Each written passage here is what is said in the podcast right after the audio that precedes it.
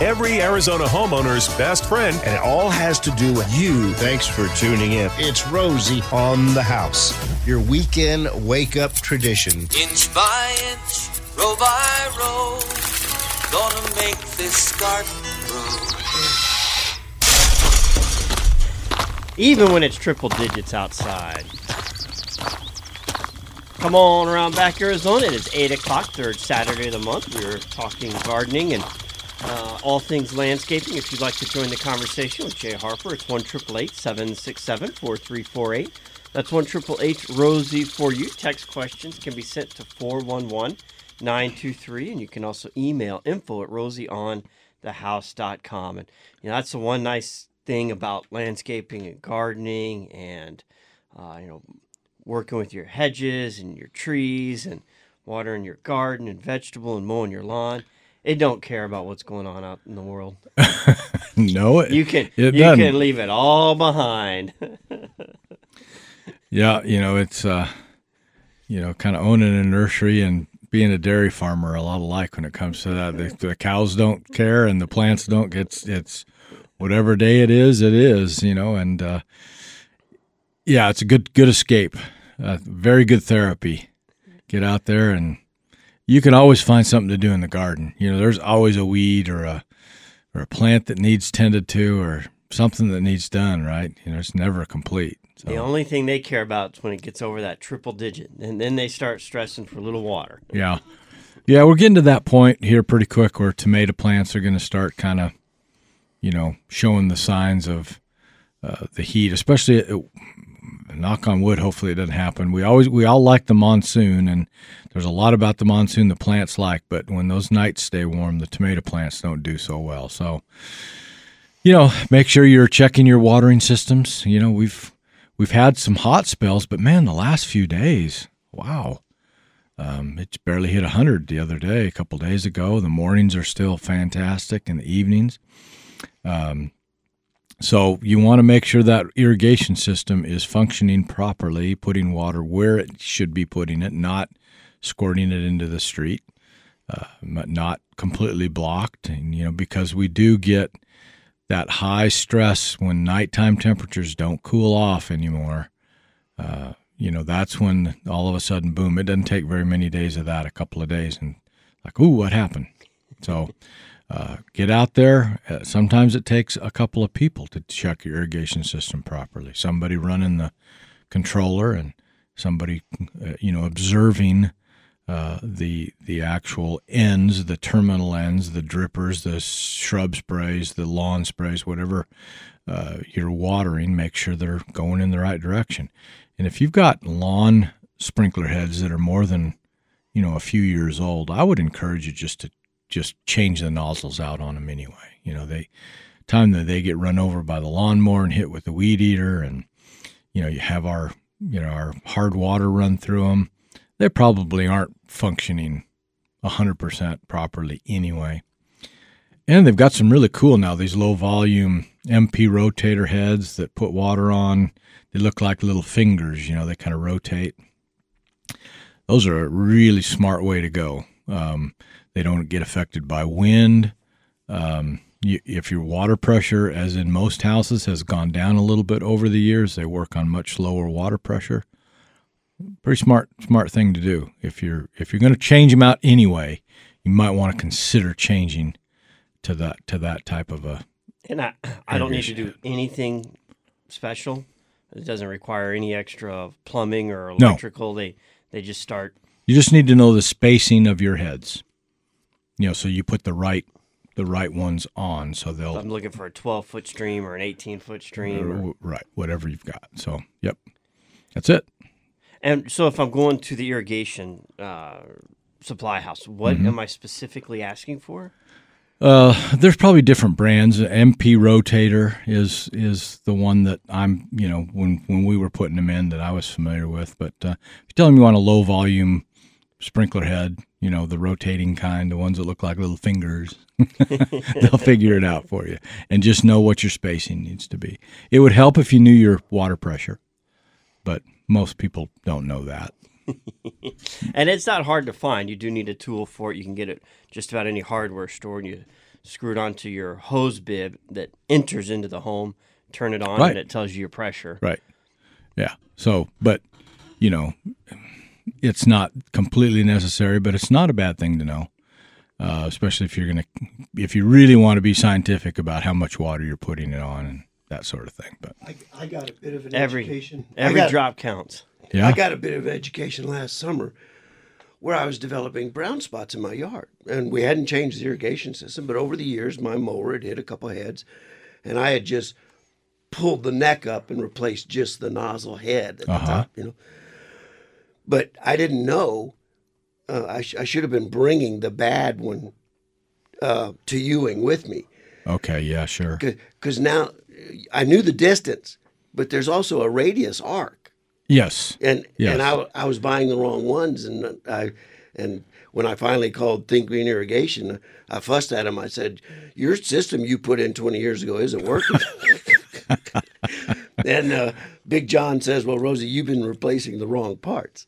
And uh, yeah. boy, so the throw angle when it comes out of the head can be different too. It can be flatter or a higher trajectory, or yeah, I learned that lesson one more time. When you have something broke, take it to the experts, the actual broken part. Don't think you know what it is. that's a great tip.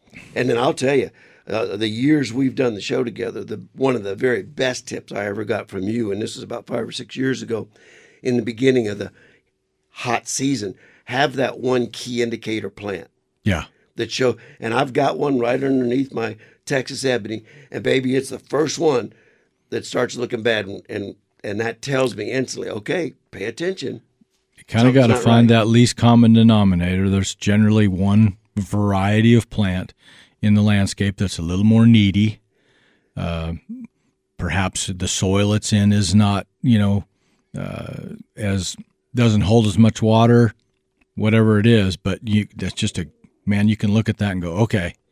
Even though my sprinkler irrigation system is set to run X amount of days apart, especially when it's over 110. Yeah. I tell people when it's over 110, all bets are off on your irrigation schedule. You may just have to manual You cycle it. you've got to look. You got to be out there looking at them then because and all it takes is a day. You know, if if it goes a day too long on some of that stuff, you're going to have damage. Um, so yeah, when when we get to those extreme temperatures, which you know, knock on wood, maybe this will be one of those summers, right? We might get lucky. But when we have 18, 20 days straight of 110, all you know, I, all bets are off. You gotta you gotta look at them. And and it's always best, I think, to check it in the cool part of the day too. If you go out there at two o'clock in the afternoon, there there might be a lot of stuff wilting. check it that morning. Check it when it's cool, when it's had a chance to recover, and then you'll know. If it's already looking a little wilty now, it's gonna be in big trouble at two o'clock this afternoon. So check check your irrigation systems. Make sure you're watering properly. Get that uh, pamphlet or go online to that landscape watering by the numbers uh, wateruseitwisely.com um, really has a great way a very simple way of walking you through how to make sure you're watering deeply enough getting the water down where the roots really need it. Um, how to figure out a schedule based on the time of year based on the kind of plants you have and and that'll really really answer a lot of questions. When we say water deeply you'll see exactly what we're talking about. You know if you've got to get water one to three feet deep depending on what you're watering how many emitters at what rate and how long and where they need to be spaced all spelled out in that little book. It's a handy little handy little development or a little piece that was developed by uh, an organization that's kind of managed by all of the cities in uh, Maricopa County. where we use a lot of water, and it, We do. The, the design is to uh, water properly, so you're not wasting any. And you know, I was uh, at Roosevelt Lake last weekend, and it's it is full, full, full, full. Let's keep it that way. you know, let's not Right. draw it down any more than we have to. Right? It'd be nice if it stayed very full for a while. I think we're going to have to put a sprinkler system draining out of Roosevelt Lake on the backside of Four Peaks. Put a big put a big uh, sprinkler system right up on the top of Four Peaks and let, let it just spray out. Oh man! Oh, yeah, man. no kidding, no kidding. on that watering, and you're talking about depth and watering deep. Um, I bought. You always said a screwdriver and use that. I bought a, a soil probe, and I tell you what, that has changed how I've watered everything because it's over three feet long. Okay, and yeah, you know you can getting down on your knees with a screwdriver on one or two trees is okay, but when you're trying to do fifty, being able to just stand up and walk around real quick and, and probe it. For trees, you really need a probe too, because you need to get the water down three feet deep. Screwdriver's more for the lawn. If you, you know, I, I would always take one with me. Somebody, I got brown like you had a brown spot in your lawn, and I'm water. I know I'm watering enough. I'm watering. I'm like, well, let's go see. Go out in the middle of that Browns patch and take that screwdriver and you'd stick it in and go ding. It'd go in about a half an inch, quarter of an inch. You know, I'm like, and you'd lean on it and stand on it, and you could finally. I said, "You not, you know, this spot at least is not getting anywhere near the kind of water you think it is. You know, it ought to be just like butter. You know, push it in three, four inches deep. Boom. Okay, you're good. So it's it's a it's a good way to check. Uh, something like that. But even a piece of rebar for your trees that you can stick it in and pull it out and see if there's moist soil you know, clinging to it as you pull it out, something like that. But uh, it it's surprising, isn't it, how long you can water in the and you think, oh, and you go down there, it's only gone down six inches or eight inches, or you know, after a big rain, you go out and dig, a, thinking of plant a tree or a shrub, and you start digging, and about three or four inches later, you're in dry, hard ground. So. And then a lot of times on those drips, you see just a small spot that looks wet, and you're like, "Man, this isn't nearly enough." Mm-hmm. Right. You take that probe and you you go down three feet, and you're like, "Wow, no, there's a ton of water here." Right. Yeah, because it just leaves the little wet spot. That water once it once it penetrates down through the soil, it looks like a light bulb. So it goes in. It's got a little wet spot on top, but then as it goes down in the soil profile, it spreads out and then it bulbs out down at the bottom. So it's if you've got a little wet spot, just want to make sure that you've got those little wet spots equally spaced out around the tree, so that you know once subsurface they're all connected down there, and you've got you've gotten everything good and wet. One triple eight seven six seven four three four eight. That's one triple eight Rosie for you. When you hear the auto attendant just hit one, that'll get you right into the studio. And we get back. It's Heath first on the line. Wants to talk about his Chinese elms and pistache trees.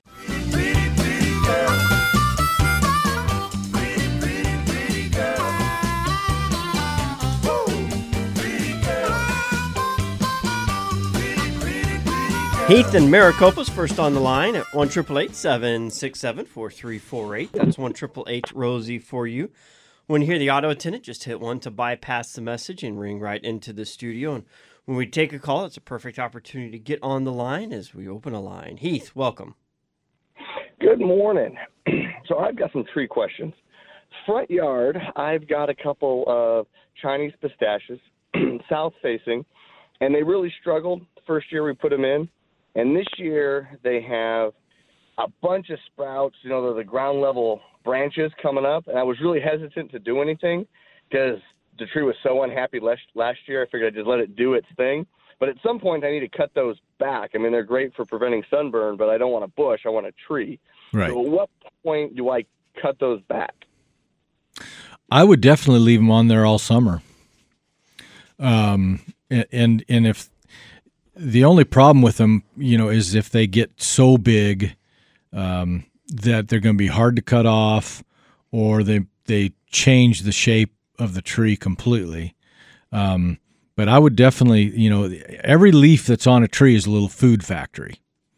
You know, and it's also, as you mentioned, it's shading the trunk as well. So the more foliage that you can leave on a tree, if it, the the the more it's going to produce carbohydrates, the more the tree is is apt to grow. Um, so I certainly would leave it alone all this summer, and then maybe next spring you evaluate how well it's doing and how much those are growing, um, and uh, you know, and then start. You could even selectively eliminate them. Maybe start with the lowest one or the lowest ones, and then kind of start skirting the tree up or lifting the canopy of the tree up uh, in time. Okay, well, I mean, the tree's pretty tall. It's added two or three feet. It's probably eight feet tall now, uh, maybe even ten feet tall. So it's growing. It's it's recovered and it's it's Oh, yeah, starting it's to perform. Okay. Well, you know, I, I think I'd just probably leave them on through the summer. Then next next winter, take those off. Drops its leaves in the wintertime, Yep, go and, yep. and throw them up. When it Okay. does that, then then I'd probably take those off. All right, now in the backyard, I got ash trees. One of them died.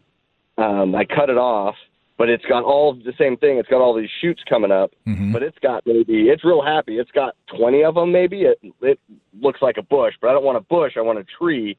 So at some point, I got to do something. How long do I let those grow before I start picking them off? Well, do you want a single trunked tree? I would prefer a single. Is there one of those? If there's is there one? of- trunk tree? Is there one of those that's straight coming out out of the you know up straight enough? They're they're still pretty short. They're maybe a foot and a half, two feet tall at the most. Because the problem is going to be, you know, if the tree died back and then you cut it back down towards the base or you know ground level, and now you've got, you know, all of these sprouts coming out of the ground, they're probably not going to be, you know, straight. They're going to be curved as they come out of the ground and start growing then straight up. I, I kind of like multi-trunk trees. I would have no problem picking, you know, three or four of those limbs as they come out that are pretty well spaced. If you looked, you know, if you stood on a ladder and you looked straight down on top of that, you know, if they were equidistant around like spokes coming out of the center of a wheel, you know, three or four or five of them, and and then eliminate all the other ones in time. Again, maybe this first summer you let them all come, and then pick the ones that that look like they're going to give you the nicest look, shape, and form of a multi-trunked tree. Um, that would be what I would do. I've noticed multi-trunk t- trees can seem to be stronger than single trunk and grow faster and wider. We've got uh, uh, two mulberries, one on each side of the lawn. The multi-trunk is only that way because it had been run over, eaten Right. by a goat.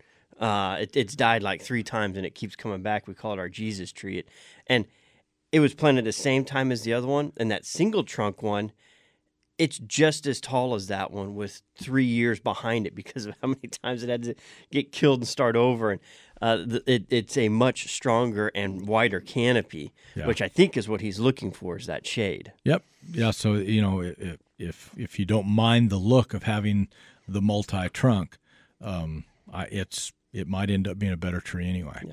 And as they get bigger, something I've done that really helps me is just take a little garden tape, the green stuff you use to tie up your vines, wrap that around the branches you want to cut off because it's a lot easier to identify what you want to thin out when it's in full canopy than when all the leaves are off and you're looking at it, you're like, which ones do I need to cut Ah, off? there you go. Perfect. Good luck with your trees, Heath. Thanks for the call. When we get back, it's Pat. Another tree question. We've got a couple emails that came in last night from uh, Chuck, who wants to talk about uh, hop seed bushes. And your call, 1 767 4348. That's 1 Rosie for you. Just hit 1 when you hear the auto attendant.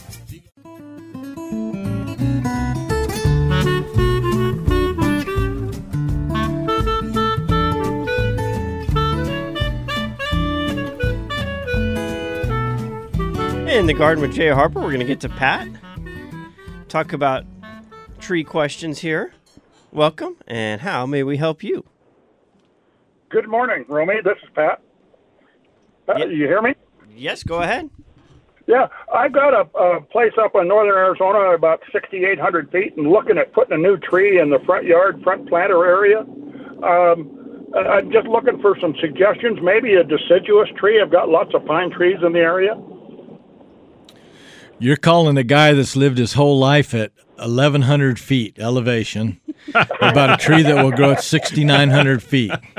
That's right. That's right. I, I knew I could lean on. I could lean on the best sort. So, what what general area of northern Arizona are you in? Uh, uh, uh, west of Flagstaff. West of Flagstaff. So I I would go see the folks at Warner's in Flagstaff. for Okay. for to, Okay. to verify what I'm going to tell you.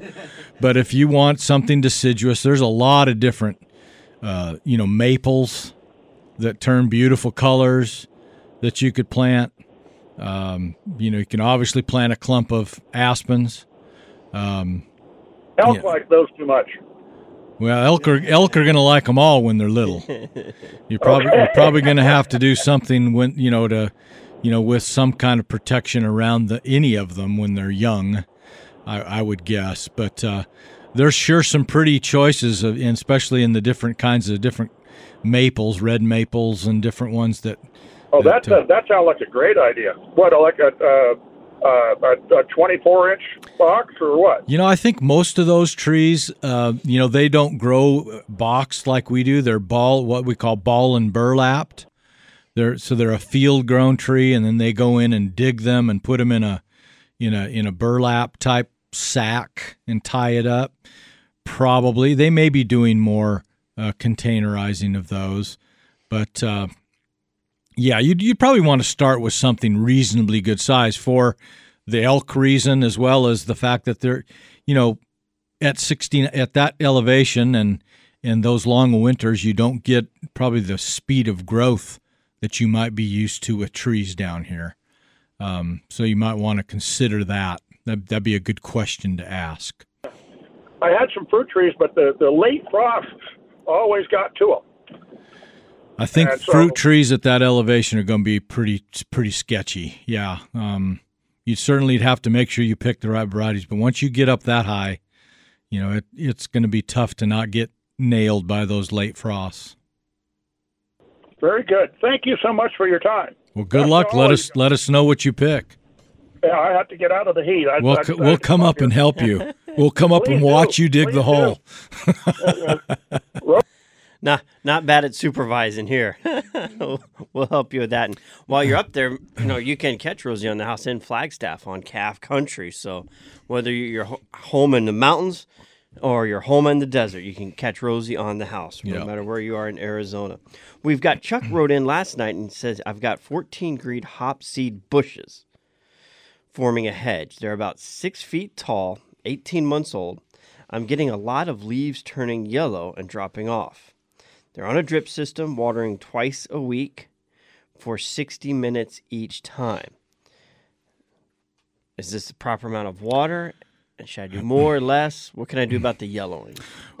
well, one of the things you know, uh, Rosie talked earlier about knowing the exact nozzle on your lawn sprays. You know, an hour on a dripper is it a one gallon an hour emitter, a four gallon an hour emitter? You know what? How much water in an hour is that drip system delivering? That that'd be one clue to know. I would say in general, that's probably okay. A couple of hours a week with the drip system. Number one, make sure they're again check them you know they they plug up they don't operate properly all the time and they're and i've found they're not very consistent. You get some that you know they stream out of there and some that barely drip out of there. And so you, need, you may need to do a little checking and regulating. But i'd say in general you're probably okay on the watering the yellowing i would suspect it needs fertilized. I would just suspect that you're getting some nitrogen sloughing where the tree is actually just kind of using up what's what it's saving up inside it and then it kind of sloughs that that leaf off turns yellow and falls off. So maybe a little slow release fertilizer something like you know an organic of course a farm's choice chicken manure pellet would be wonderful but uh, also Ferti-lome makes one called start and grow. It's a good time release. So either one of those slow release long lasting fertilizer would be good. I have a question for you, Jay. yes. Our good friend Emilio from Tucson called last week, confused about his orange trees. So there, there are several of them. I think he told me four, and there's a, and they're about four years old, and they've been giving him great produce. This year there is one that did not even have flowers. What is that about? And he did say I asked him if he fertilized, if he knew how to do that three times a year, and he said yes. You know, occasionally, and I, I have a uh, I have a navel that does this, and it, it produces in alternate years, and so we you get a, a heavy crop one year, and the next year, virtually nothing. I had one navel orange last year on this tree. It was- a monster. but and I Is cher- and I cherished and I cherished it. I watched it every day till I finally went out and picked it. Um, and this year it's got you know right now it's got hundreds of, of fruit that's set. There's a lot of theories as to why they do that and how you keep them from doing that. Um, you know, make sure that you're fertilizing regularly, probably using the right amount of fertilizer, the right amount of times a year. Uh, make make sure that, that it's getting regular watering, uh, and then sometimes it's just there's just not much you can do if they don't bloom at all. There's not much you can do. I mean, blooming and not setting fruit is a different thing than just not even flowering. So, make sure you're using a good fruit tree citrus food kind of fertilizer and one that's you know really geared for the desert southwest um, sometimes a good indicator is you know if it says citrus and avocado food that might be an indication that it's not really developed for phoenix arizona but that that's that'd be my best guess is you know e- try and equal out the fertilization throughout the year if you can Great. I know Emilio will appreciate that. Hey, I just wanted to remind everybody when you call in and you call the 888 767 4348, go ahead and hit that one so you can bypass. We've had a couple calls, people didn't press that one. So you press that one, you get right to us, and Jay answer your questions. So new auto attendant feature we're not happy about, but had to do it. Just hit one and you'll bypass the uh, disclaimer message and put you right into the studio, and we can get you on the air and online with Jay. And uh, for Emilio, he was, if I remember right, he's even south of Tucson, like San Manuel, and you know, they, he did not have to worry about frost this year. Mhm. But you know, the- you're on a, a, cooler climate, well, it higher might, it- elevation. yeah, it, and it's so late cold could be an issue um, with with citrus, perhaps. Um, again, if it's not, if it doesn't even flower, um, then you don't even have a chance, you know. But uh, yeah, so yeah, and and if it frosted or froze, he'd know it. I mean, he'd have some damage on the foliage probably and that sort of thing too. So. But if if citrus did end as well in Tucson as they did in Phoenix, there would be that many citrus in Tucson. Yeah, it's just just cold enough that there there can be some depending on where you're at in Tucson, particularly. It it can be there can be some issues. You can have success, but they're just they don't have them in those massive groves just because you are just a little bit higher in elevation, a little cooler. Um, we were talking. You were talking about watering and the drip irrigation on the nozzles for the head. They've got those drip emitters now that will you can adjust them and they'll go up to ten gallons an, Right. an hour. And I haven't talked to many people that like them, but I actually like them um, because, like you said, uh, the the they get corroded, they get mixed up. Those you can like unscrew and screw back and break Yeah. up the Yep. calcium. And you know, if if you may have started with a six gallon an hour drip and it may be a four gallon an hour drip now, well, if that happens on these adjustable head ones and you're not getting as much out of it, we'll just turn it a little bit and Exactly. It kind of cleans it out. hmm Yeah, I, and you can take the whole thing off and let it the water the spray shoot out and then put it back on and that's what I do. I kind of like them too, frankly.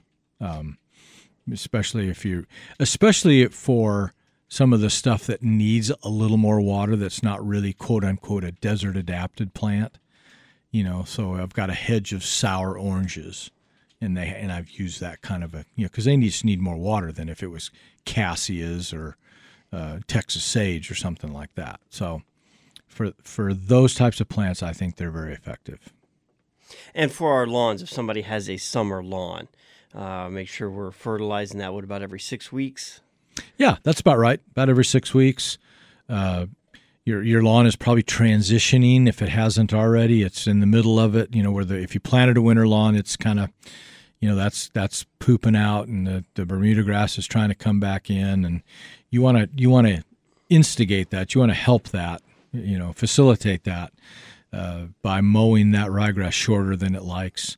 Maybe even take it down, aerate it, dethatch it. Any any of those kind of uh, techniques that you can use to get rid of that ryegrass at this point, if you haven't already, is is a smart thing to do. Uh, fertilizing it, watering it adequately, again, making sure your irrigation or your uh, sprinkler heads, your delivery devices, are putting water efficiently and where they need to be putting it. Uh, water early in the morning, you know, three, four, five o'clock in the morning is best before the the wind kicks up, before the, the heat gets on it, and the sun gets on it, is always best. And and before you the family starts getting up and showering and using water pressure and that sort of thing as well. Got a text question back to citrus. Uh, this individual has good drainage on the citrus are five years old and they've hardly grown, but they're green. Hmm.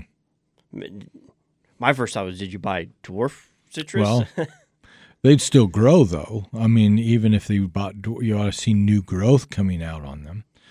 Um, you know, they're green, so they're probably watering enough. You're not getting brown, burnt leaves from lack of water. Um, I would I would probably suggest more frequent, lighter fertilizations. Um, you know, getting something uh, that's fairly mild, again, like an organic type fertilizer, and maybe doing it every couple of weeks, just a little bit and and seeing if that use some gypsum or some soil sulfur on it as well, and maybe even put a layer of shredded bark or mulch around it so that it does hold some moisture uh, more consistently around the base of the tree. Don't get it up on the trunk, but you know put it out around where the roots would be. Cool those roots down, get that moisture to stay longer and more consistently. Maybe just give it a little bit more uh, lighter fertilization. So there's always kind of some fertilizer present for that, that tree to be absorbing. I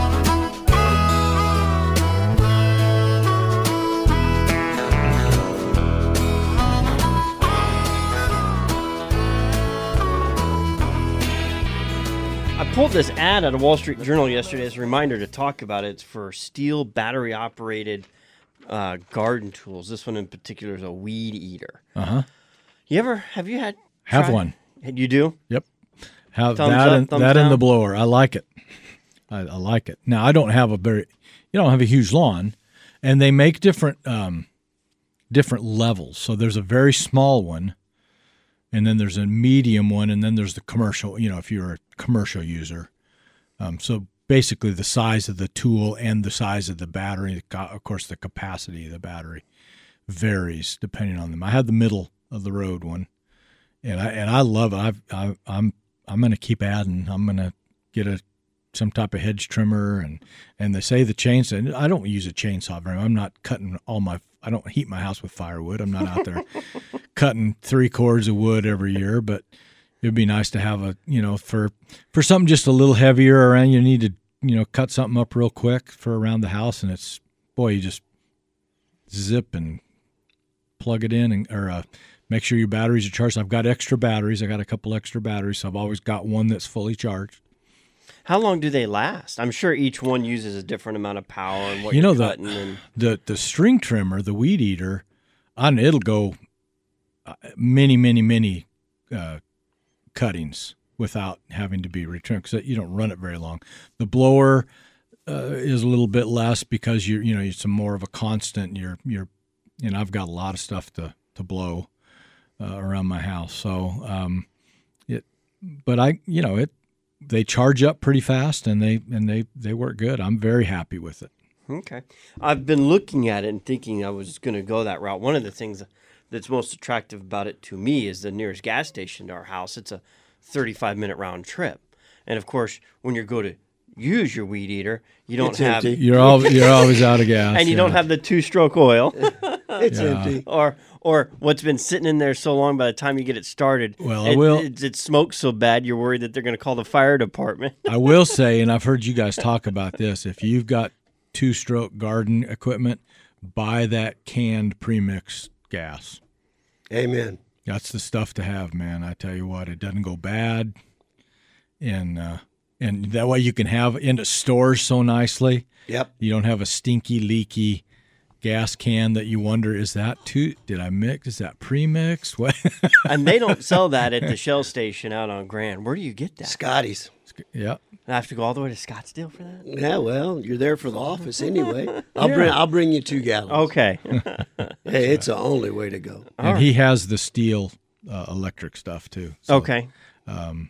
Yeah, talk talk to Tim over there about it. it it's I I think you'd like it. It's a hard place to find and not one on a location you expect. Scotty's. Yeah. Yeah, It's in a strip mall down at the end, and I mean you behind Costco. You got to look for Yeah. it, but Yeah. it's it's worth it when you find it. Let's get to Gail. Wants to talk about her trees down in Tubac. Welcome to the program. Hi, I've got a problem here. Uh, when I moved to uh, the house down here about uh, six years ago, I noticed on the southern live oak there were a couple of branches that just don't, weren't having any leaves at all, and it continued year after year. I thought maybe those were injured, and then a few more branches started. But this year it looked a little bit better. But meanwhile, I'd had a large um, bonita ash planted not too far away from it, doesn't touch, but it's close enough that a bird could carry something from the um, uh, oak to the ash. And this year I thought, well, I'm not watering enough. The beautiful leaves aren't coming out. It's been a perfect tree, just gorgeous. And this year I went over there yesterday, and um, the branches, instead of the leaves coming out now, the water didn't help. The, the landscape guys said give it more uh, fertilizer and water. That didn't help at all.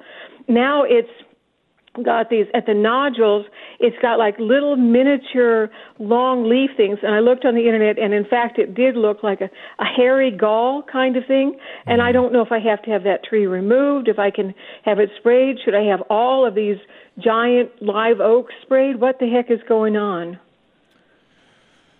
Wow. Uh, you know, if you've got gall, the, about the only thing you can do is trim it out. Um, I, I think that would sure be a case if you've got big mature trees and now it's affecting another tree that you've just planted to where I would have an arborist come out and take a look. Have you had anybody out or had it diagnosed? down here it's hard to get anybody to even respond And Tubac. Let's see. oh i'm down in Tubac. yeah, Yeah. Well, I, maybe you know somebody I, I don't in Tucson off the top of my head. We'll but, get on uh, the ISA website and see who we can get down down south. There's got to be. Green There's Valley. got yeah. There's enough people down. um, I, I You gotta got believe there's somebody. biggest that- pecan orchard a few miles away. Somebody Yeah, I nearby do- knows how to. I do some know some people at at, at uh, FICO at Green Valley Pecans, but I don't know that they'd want to come diagnose your oak trees. But I, you know, I have you tried calling one of like Harlow's or Rillito Nursery and see if they have somebody they can recommend? no i i didn't know who to to call up there usually they don't you know well, they, they might have somebody that they at least Okay. would know to recommend. That, that Okay, who were those uh, nurseries again? Well, Harlow's is kind of in the heart of Tucson, and they've been there since the 40s, so they probably have some connections. Uh, you know, that's probably where I would start, and just uh, just call and ask, see if they have an arborist that they can refer.